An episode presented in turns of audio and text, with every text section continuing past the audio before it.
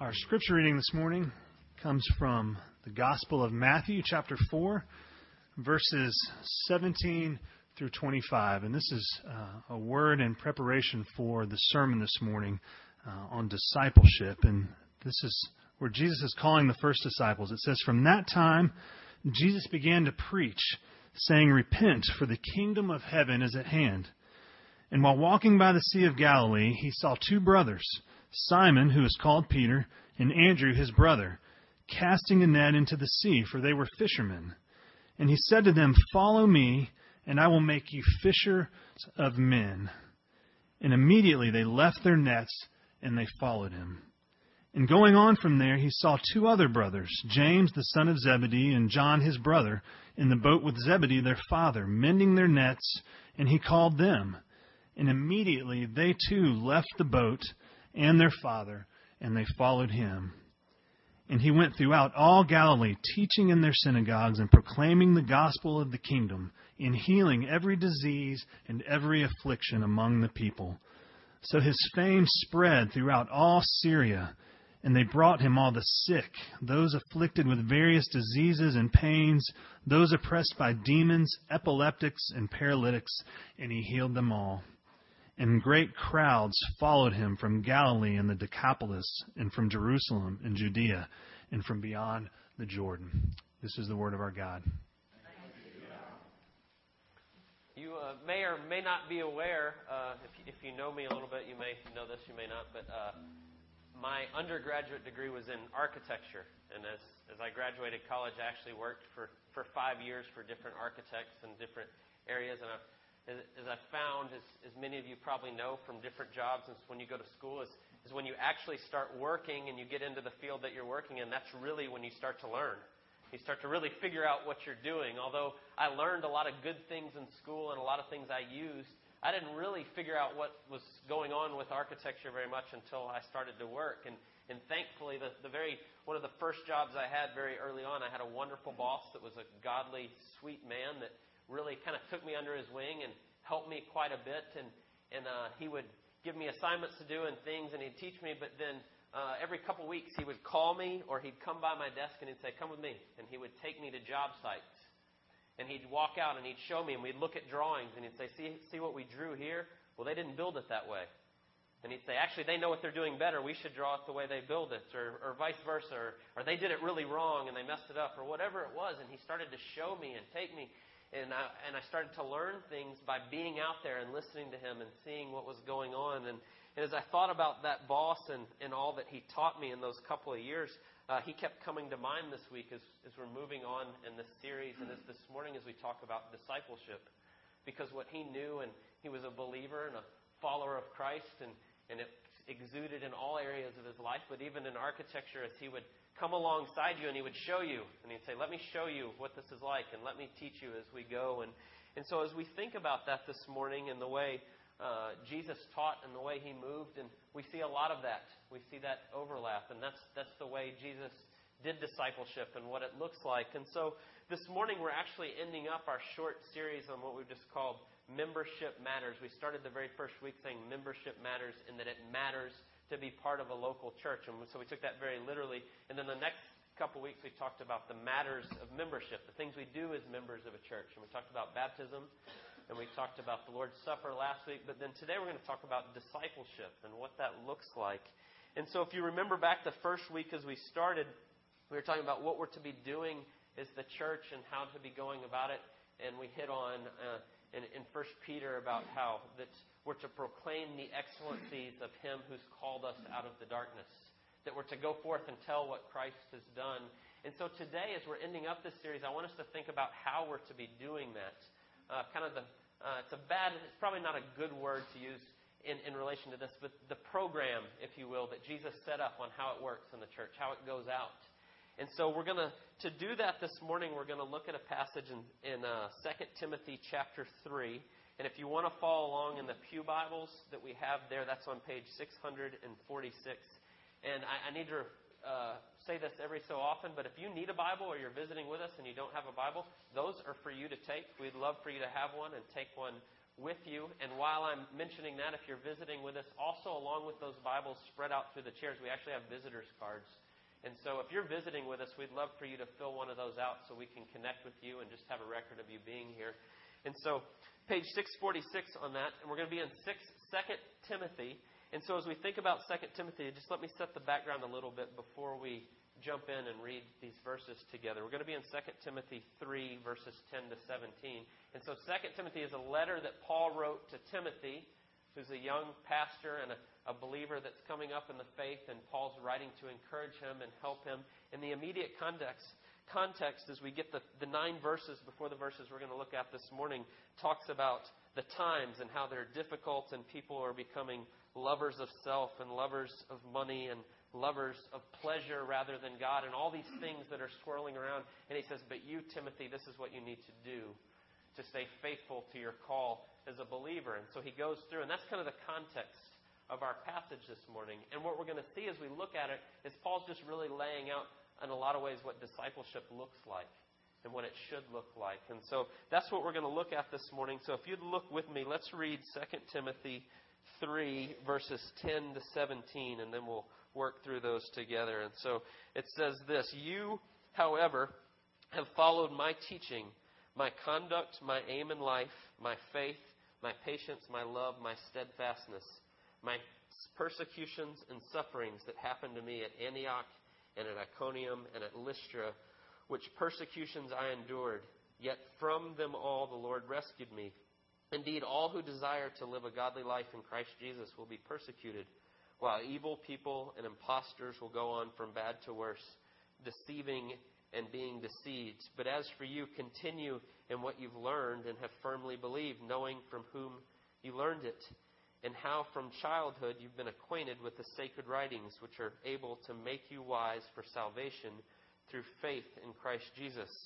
All Scripture is breathed out by God and profitable for teaching, for reproof, for correction, and for training in righteousness that the man of God may be complete, equipped for every good work. Let's pray, and then we're going to look at that together and think about discipleship. Lord, we thank you for your word. We thank you that it is inspired by you and that it is breathed out by you and that it is profitable for all these things. And so we ask this morning that you would have your way with us, that your spirit would move in this place, that you would come and apply this to our lives, that you would convict us where we need convicting and encourage us and and we just ask this morning as we open your word that your spirit would move and would do those things for us because without you we are hopelessly lost. So we just pray that you would do your work today and we would just trust knowing that ultimately it's your spirit and your moving that will ever produce fruit. And so we just ask that this time would be pleasing and honoring to you. And we pray these things in Jesus' precious name. Amen. So, as I mentioned before, God's plan on, on going out and t- proclaiming the excellencies of those He's called. Well, how do we do that? What does that look like? What's the program, so to speak, that God has put into place? And so that's what we're going to ask this morning. How do we do it? What does it look like? And then, lastly, why do we do it like that? Why go at it like this? And so, the how do we do it, that big idea of what it looks like to go forth and proclaim. And I want you to think about what the Gospels say because this is in all four Gospels. Uh, depending on the different verses you look at, it's in a little different form in each of the Gospels. But for example, in uh, John 20, 21, Jesus says, As the Father has sent me, so I am sending you. And this is right after the resurrection. Jesus says that to the disciples. He's telling them that as the Father sent me, so I'm sending you. In Mark, at the end of Mark, we get go into all the world and preach the gospel to all creation. Go out and tell all of the world. Or we get to Luke chapter 24, and it says, Repentance for forgiveness of sins should be proclaimed in his name to all nations beginning in Jerusalem. And so you get the drift. and all three, you're getting that same picture of it going out. And then I want us to think for just a second about the Great Commission. We often call that of, of Matthew's account of, of similar what Jesus is saying in Matthew chapter 28. And, and I want us just to think about this for a second. We're really getting the big idea of what discipleship means and the command that Christ has given us and what it looks like. So, Matthew 28, Jesus says, it tells us this. So, go therefore and make disciples of all nations, baptizing them in the name of the Father and the Son and the Holy Spirit, teaching them to observe all that I have commanded you, to you.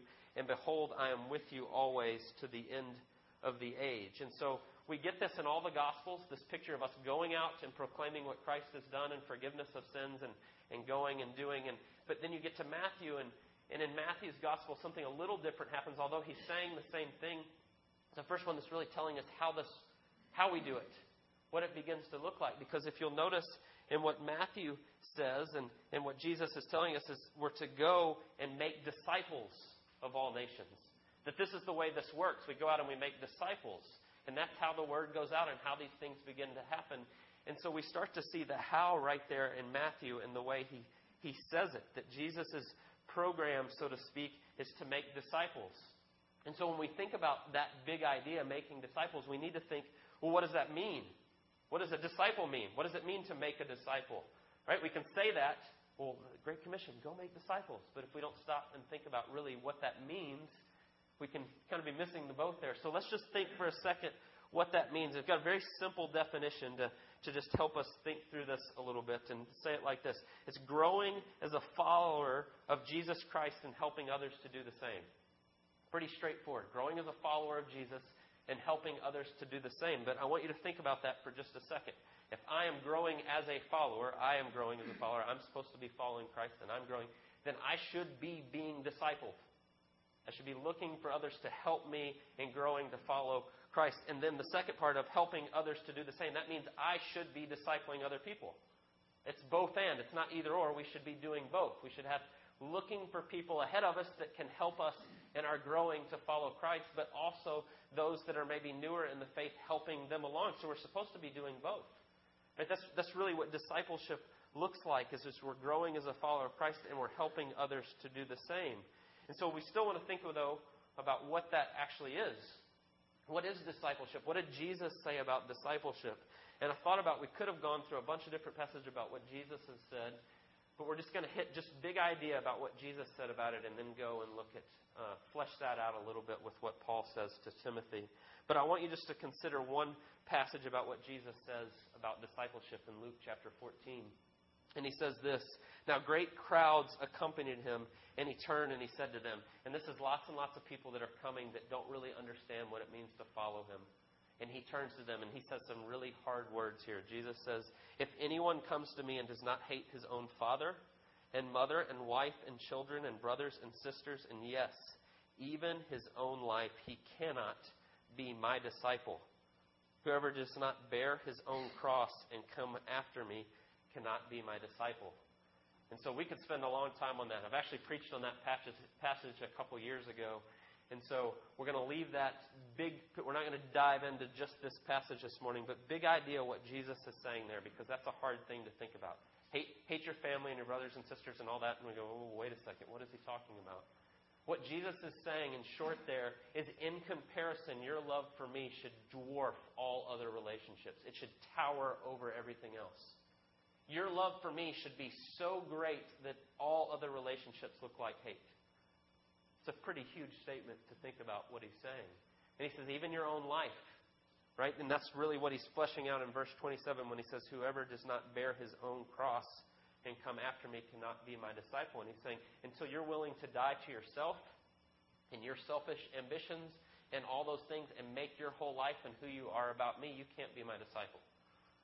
And so Jesus gives us a pretty serious picture of what discipleship means and following him means.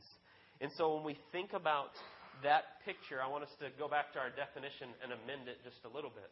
It is growing as a follower of Jesus and helping others to do the same, but we could say it like this it's growing as a follower of Jesus, which means bringing our entire lives and our total and complete allegiance to Christ in all things our identity, our priority, our entire being to Jesus and helping others to do the same. That's a little different than just saying, we'll just make disciples and we'll help other people. Well, to be a disciple of Jesus means that we become all about Him and we help others to do the same. And so that's a pretty big thing when we start to talk about it. And so that's the how of what we're to be doing. We're to be growing to be like Christ and helping others to do that, and make Him our all and everything. So then the question becomes what does that look like? How do we do that? How can we ever do that? How do we get at it? And, I, and again, I want to think about just Jesus in some big terms, and then we'll go to 2 Timothy. But I want you to think about the way Jesus did it as he walked on earth and what he did and how he discipled, what his disciples looked like, what those relationships looked like. And I think we could summarize it like this Jesus went deeper and deeper with fewer and fewer. Deeper and deeper with fewer and fewer. Because what he did is, if, if you listen, if you just listen to what uh, Chris read for us from our first reading this morning, he goes to certain guys and he says, You guys come and follow me. Right? And he did that with several different ones. He ends up with 12 guys. If you, if you know your Bible and you know the Gospels, Jesus ends up with 12 guys, and he takes that group, this small group, and then he goes out and he preaches and he does miracles and he loves people and he does all these wonderful things. And he, he makes time for so many people and does all this stuff. But those 12 guys are with him everywhere. Right? He, he's interacting and loving, doing all these things with lots and lots of people, but the 12 are with him all the time. And he's eating all his meals with them. And when they're going from town to town, those are the guys walking with him. And he's teaching them as they go. And, and so what you see is he's going much deeper with those 12, and he's pouring into those guys. And he's teaching them and he's showing them.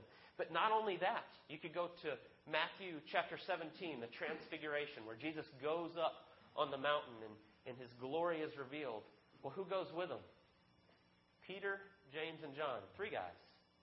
Right? He goes even deeper with those three. Deeper and deeper with fewer and fewer. There's even a smaller group that he takes along and he shows them even something more. And he starts to pour into them. And so what the picture becomes and what we see is that we're going that discipleship includes going deeper and deeper with fewer and fewer. And when we think about that, that almost stands at the opposite of the way our culture is. Right? Oftentimes we go shallower and shallower with more and more. Right? We have lots of relationships and lots of, hey, how you doing? How's it going? I'm okay. Great. I'll pray for you. See you later. Right? Sunday morning, we, we see lots of people, and a lot of times we stop there. And we just kind of leave it there. And so we have lots of relationships that are very up here on the surface. But that's not what discipleship looks like, and that's not the way Jesus did it. That's not the example he gave us. And so if we think about as church as becoming part of a church and a member of a church, and you come and it's just Sunday morning, and it's just that, hey, I'm praying for you, good to see you, and that's it. That's not what discipleship looks like biblically. It can't just be shallower and shallower with fewer and fewer. It's got to be the deeper and deeper. And so I said that backwards shallower with, with more and more, but it has to be the deeper. And so I want us to think about that. Now, we could just say that's the way Jesus did it. And obviously, Jesus' example is enough. We could stop and say, well, that's the way Jesus did it, so let's do it that way. And that's right. But, but you don't just see that. You see Paul doing it this way. You see that in the, the early church. And we even see it here in our passage. And I want us to look at that because I feel like Paul gives us some concrete examples of what this looks like. So look at verse 10 with me, 10 and 11, and what Paul says there. You, however, have followed, and remember, he's writing to Timothy, you followed my teaching and my conduct and my aim in life and my faith and my patience and my love and my steadfastness and my persecutions and sufferings that happened to me. And then he tells where. And so I want us just to think about what Paul's saying to Timothy, this, this younger man that he's discipling and he's bringing along and he's encouraging. He says, You've seen all this. You've followed my teaching, but not just my teaching. It's not just that he followed Paul's teaching and he listened to what Paul said and they met in the classroom, but he says, You followed my aim in life and my faith and my patience and my love and my steadfastness and all these other things. And the picture that starts to form is you don't follow those things and see those things just by meeting together for an hour once a week. Right?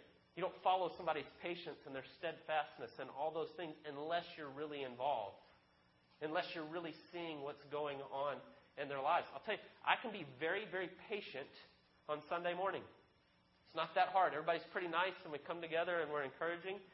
To, to, to, uh, to follow or see my patience, you probably need to see me in my house. You need to see me around my children, right? That's, that's where we start to see those things coming out, or steadfastness, or love, or those things. And you get this picture of what Paul's talking about in this list. And as you start to think, those things happen you follow those things, you see those things in deep relationships. By going deeper and deeper with fewer and fewer, you don't see those things really coming to the surface in really shallow, just hey, how you doing type relationships. It has to be something more than that. And so what we see when we talk about what it looks like and what Paul's saying here is you, you watch what I do. Paul's saying to Timothy, watch what I do in all different situations and see how it plays out. Right? Or at the beginning of 1 Corinthians 11, Paul would say it this way Be imitators of me as I am of Christ. Imitate what I'm doing as I follow Jesus. Right? That discipleship, that's, that's what the picture begins to look like. And so discipleship is more than just Bible studies or more than just praying together, although it is those things. It's absolutely those things. But it's being involved and knowing what's going on and going deeper than just a classroom setting or just a Sunday morning morning setting. You know, it makes me think back when I uh, when Joanna and I were first married. We were members of a church in Houston, and I sought out one of the associate pastors and said, Would you meet with me? Would you spend time with me? And he said, Yes, I will. And so we'd go to a coffee shop uh, each week, and he'd give me books to read, and we'd talk about it and all these things and, and a lot of the things, and he was teaching me, and I was learning a lot. But every six weeks, every two months or so, he'd invite me to his house.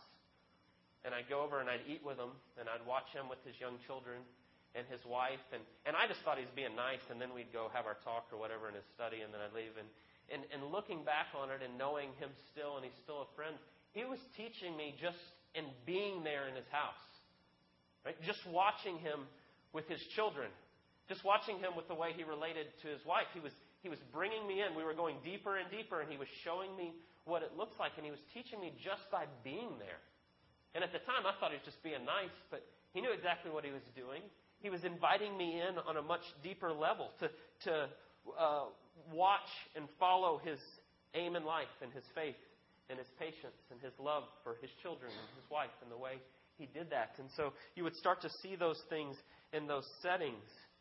And so as we think about that, that deeper and deeper with fewer and fewer, I don't want you to miss something that's right here in verses 14 and 15. Look there with me. But as for you, continue in what you've learned and what you firmly believe, knowing from whom you learned it, and how from childhood you've been acquainted with the sacred writings which are able to make you wise for salvation through faith in Christ Jesus.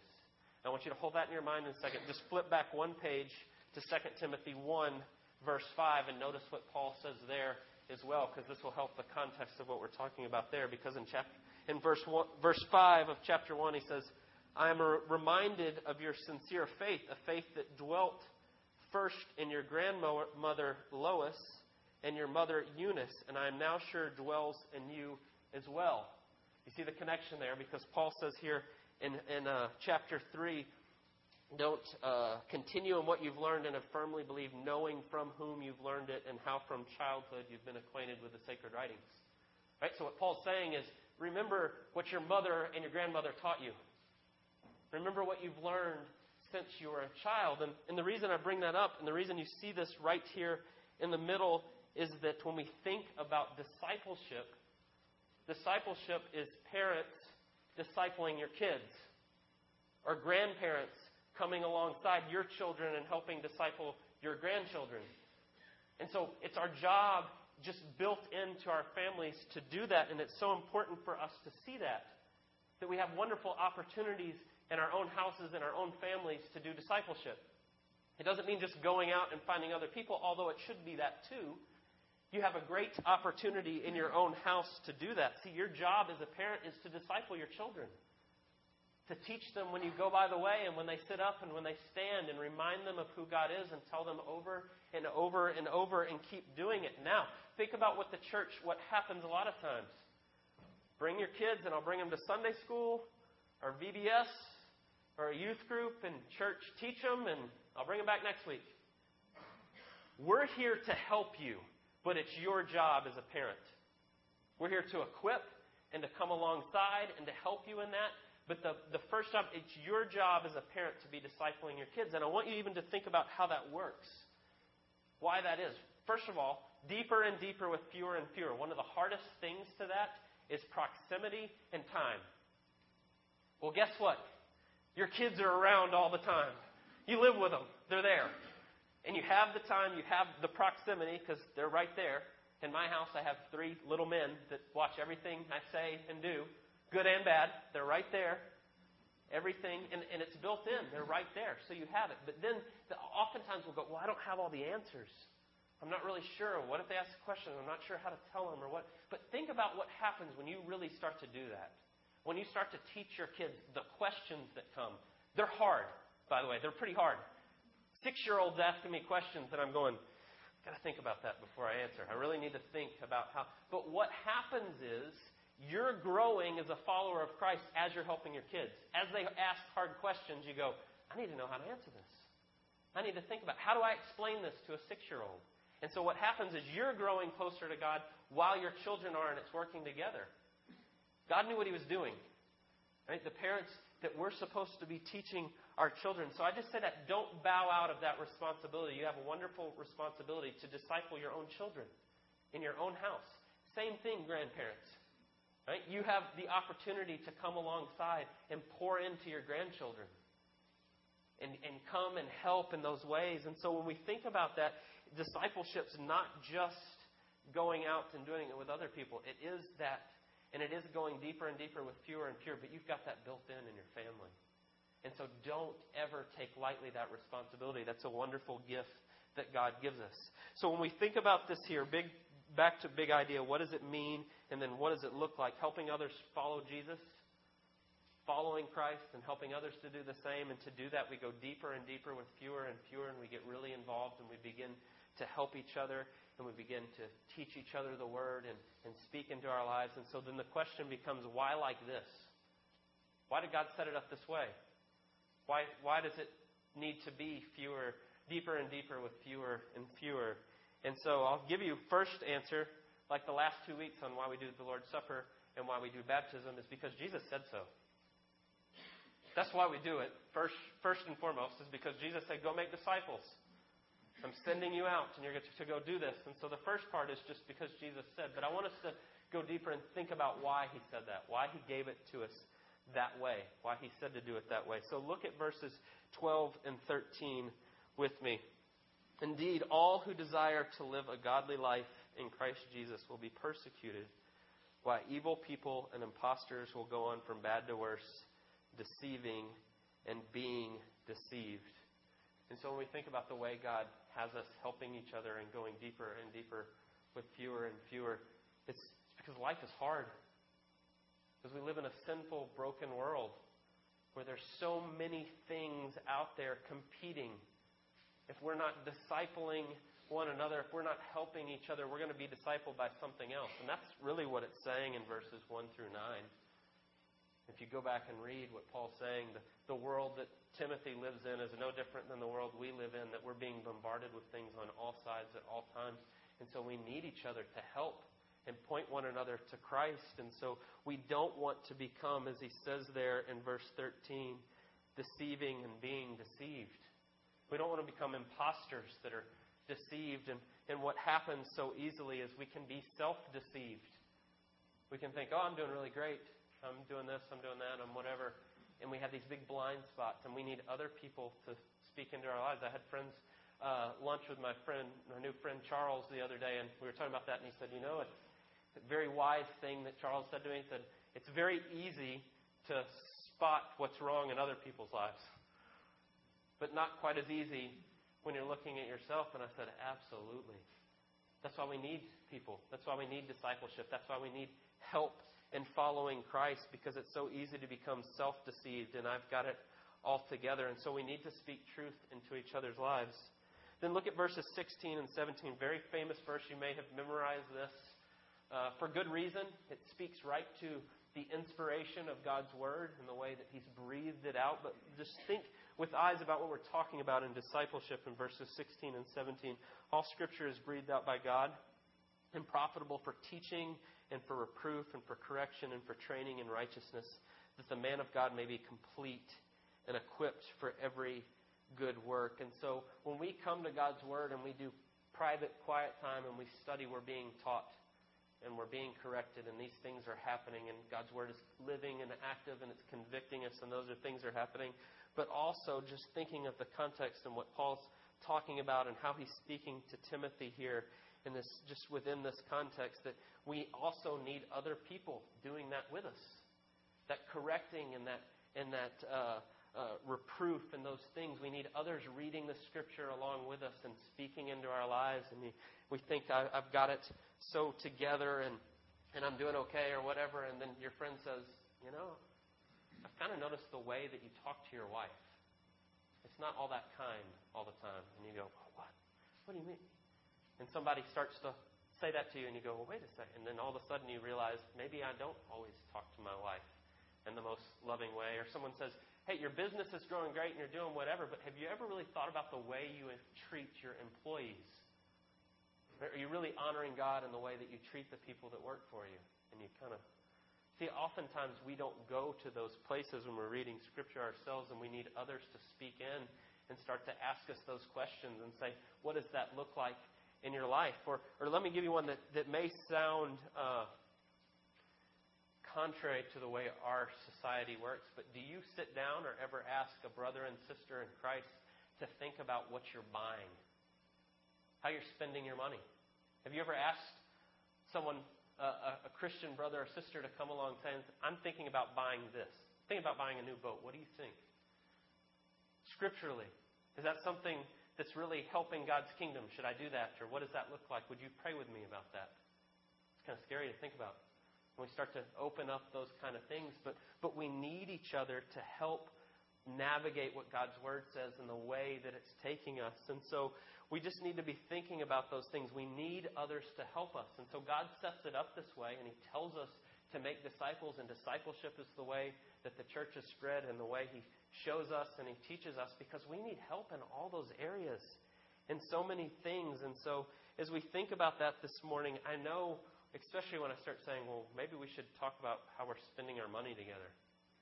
That might be uncomfortable, right? That might be a little bit, ooh, wait a second, letting go of some of my autonomy or, or, or thinking about that infringes upon my individual decisions and that might be kind of might make me a little bit vulnerable if i start asking someone to pray with me and speak into my life and what do you see with the way that i treat my wife does that reflect how christ loves the church that could be a hard thing to ask but i want you to just think about this for a second. We're going to end up here.